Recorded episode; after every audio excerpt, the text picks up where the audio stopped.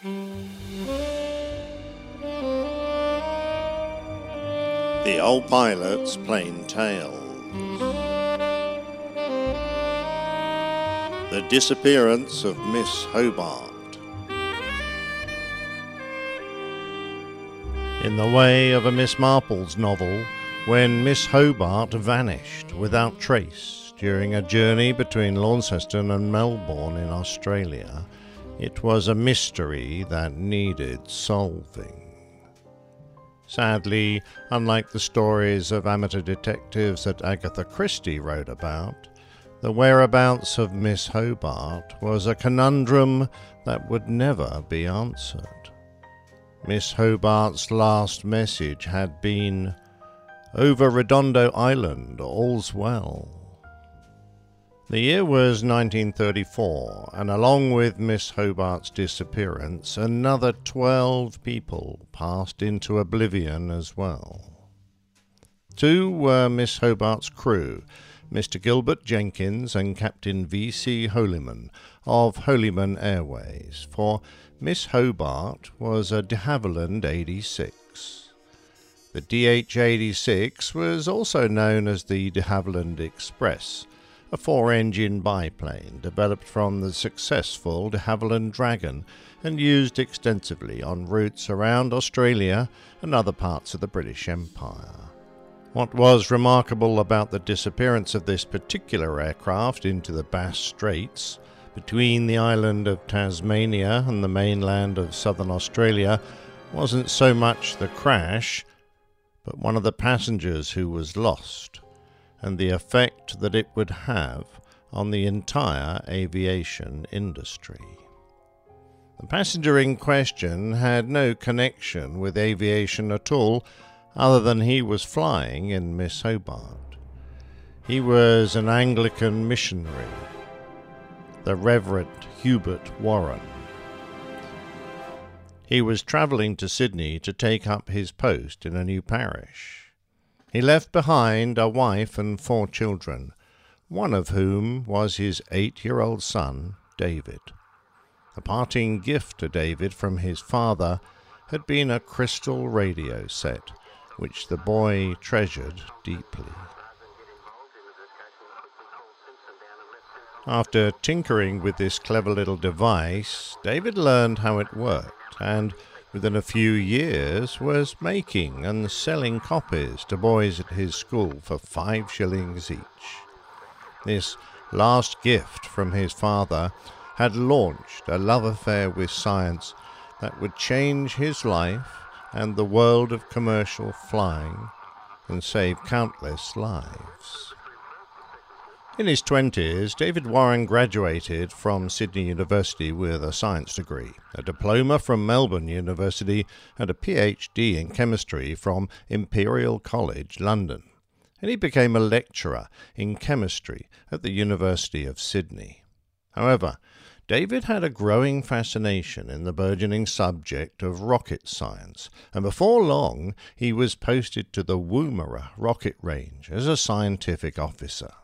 This led to him being taken on by the Aeronautical Research Labs, part of the Australian Defence Department, where he rose to the post of Principal Research Scientist. He had a brilliant and inquiring mind, no doubt, but how was this going to be turned in the direction of air safety? You will, I hope, recall No Highway in the Sky, the tale I told of the troubled beginnings of civil jet transport when the very first jet powered airliners, de Havilland Comets, began to fall from the sky. In 1953, David Warren was loaned to the expert panel of investigators who were trying to piece together the cause of the comet losses.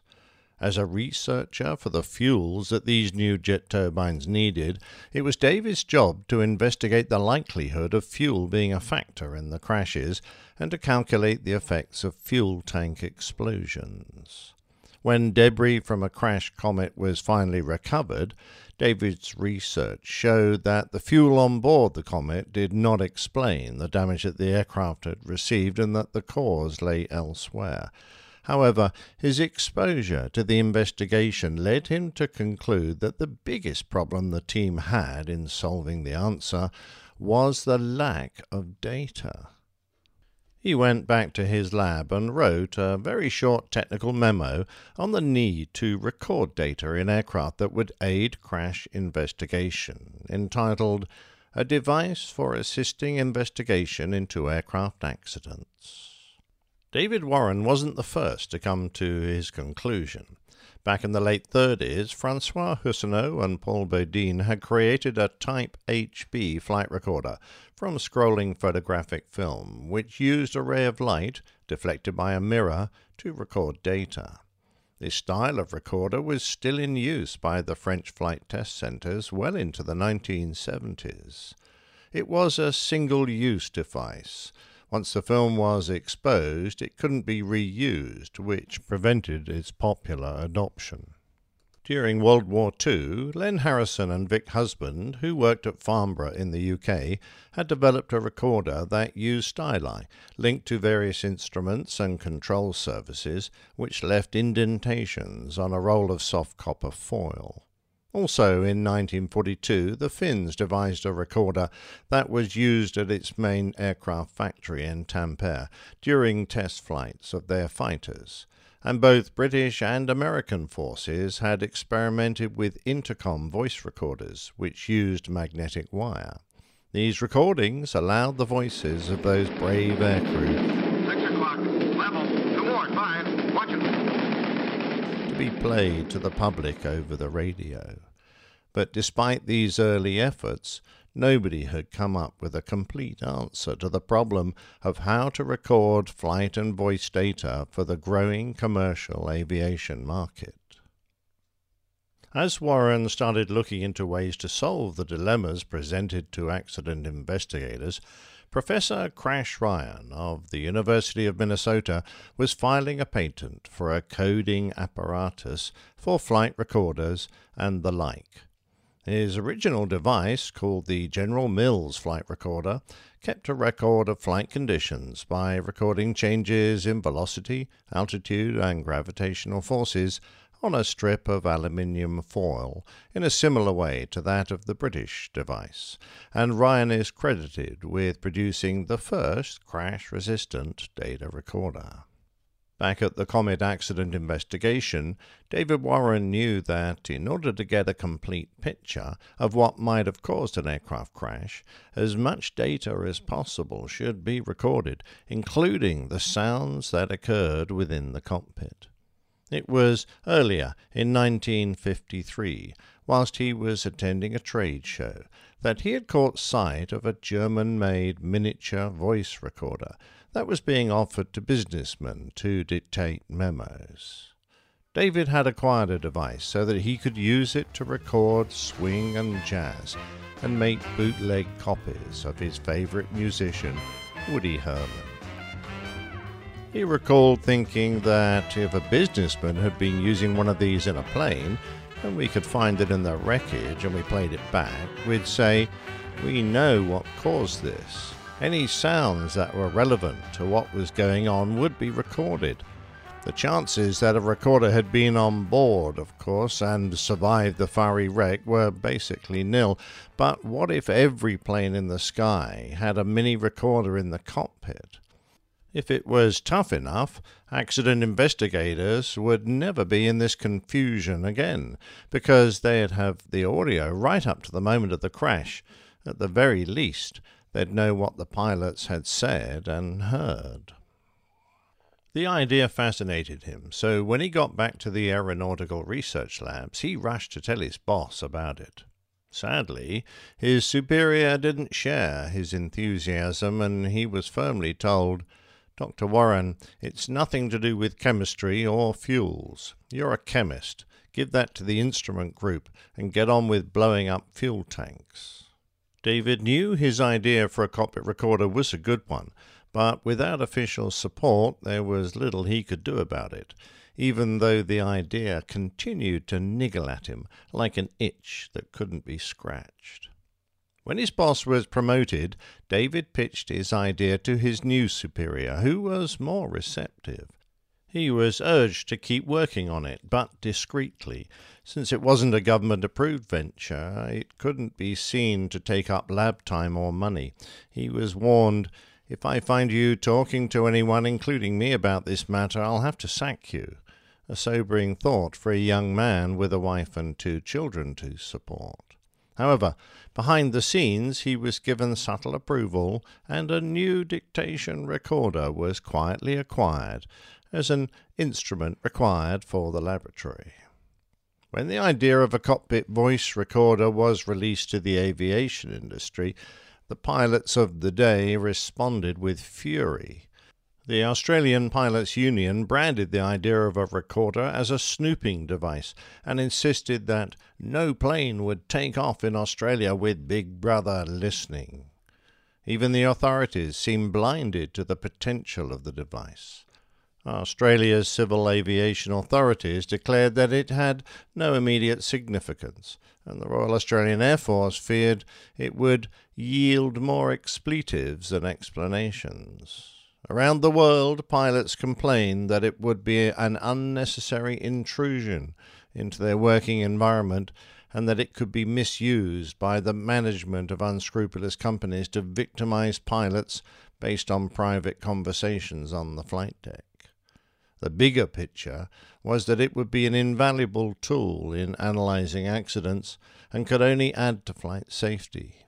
Compromises would have to be reached which would allow pilots to erase a recording once a flight had been conducted safely, a function that has, on occasions, sadly been misused.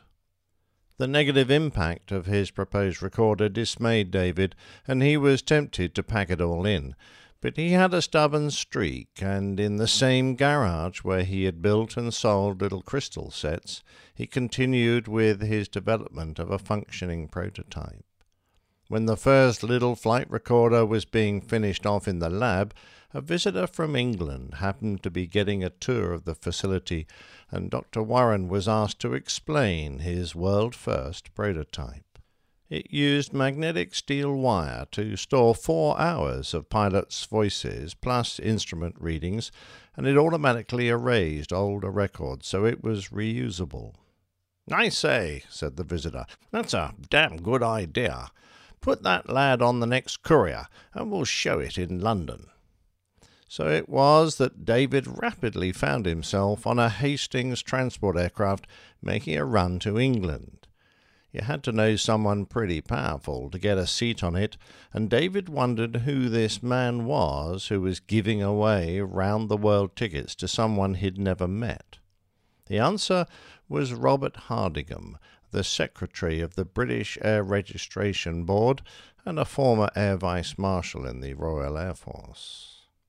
In a near unbelievable irony, the plane David was on lost an engine over the Mediterranean, but when the crew said to the passengers, Chaps, we seem to have lost a donk. Does anyone want to go back? There was a unanimous vote to continue. However, David recorded the rest of the flight, thinking that even if he died in that limping transport plane, at least I'd have proved the bastards wrong. In England, David presented the ARL Flight Memory Unit to the Royal Aeronautical Establishment and some commercial instrument makers. The BBC ran TV and radio programs examining it, and the British Civil Aviation Authority immediately started work to make the device mandatory on all civil aircraft. A Middlesex firm, S. Davall and Sons, approached ARL about the production rights and kicked off manufacturing. Although the device was protected by a strong orange coloured casing, the common wartime term, black box, for any electronic device was coined by a reporter, and it stuck. Flight data recorders quickly became a requirement for British commercial aircraft but there was still strong opposition to the cockpit voice recorder element of this device. Australia became the first country to require the use of cockpit voice recorders after the unexplained 1960 crash of Trans Australian Airlines Flight 538. a Fokker F 27 that hit the sea off Townsville during an approach after waiting for fog to clear.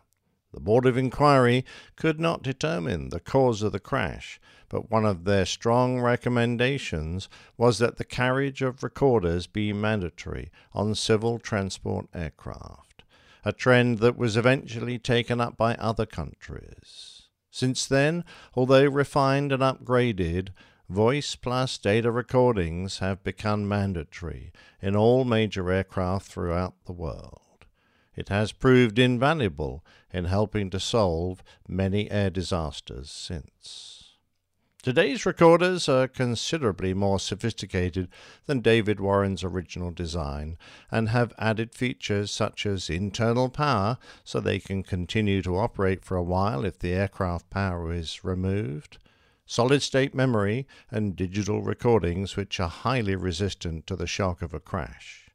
They can withstand high impact speeds that will cause up to 3,400 Gs and a temperature of over 1,000 degrees centigrade, 1,830 degrees Fahrenheit.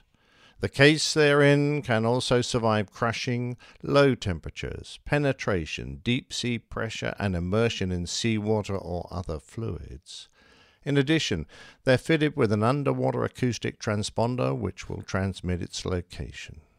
They are required to be colored bright yellow or orange with reflective surfaces, and all are lettered Flight Recorder Do Not Open on one side in English and the same in French on the other to prevent inquiring minds from accidentally destroying the data.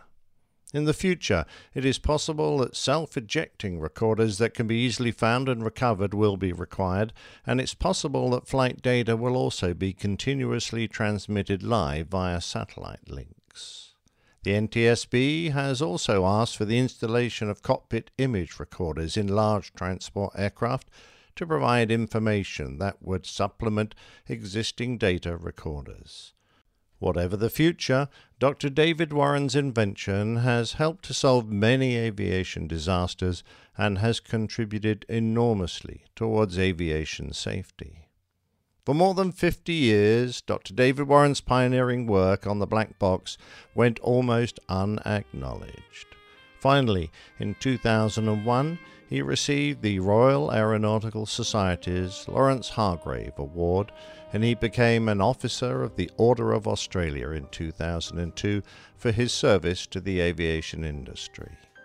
He never saw a penny in royalties from his invention, and asked if he felt hard done by, his standard response was, Yes, the government got the results of what I did, but then they also didn't charge me for the other hundred ideas that didn't work. He passed away in 2010, aged 85, and was buried in a casket, upon which there is a notice surrounded by a large orange square. It reads Flight Recorder Inventor, do not open.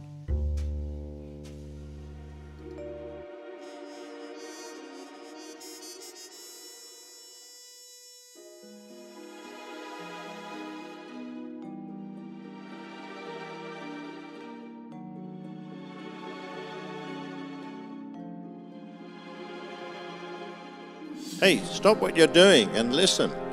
Pop over immediately to Apple Podcasts because if you enjoyed this story, please leave us a review.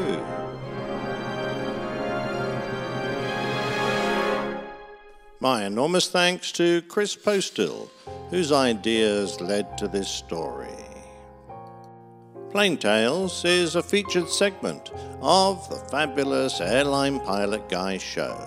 You can find us at airlinepilotguy.com.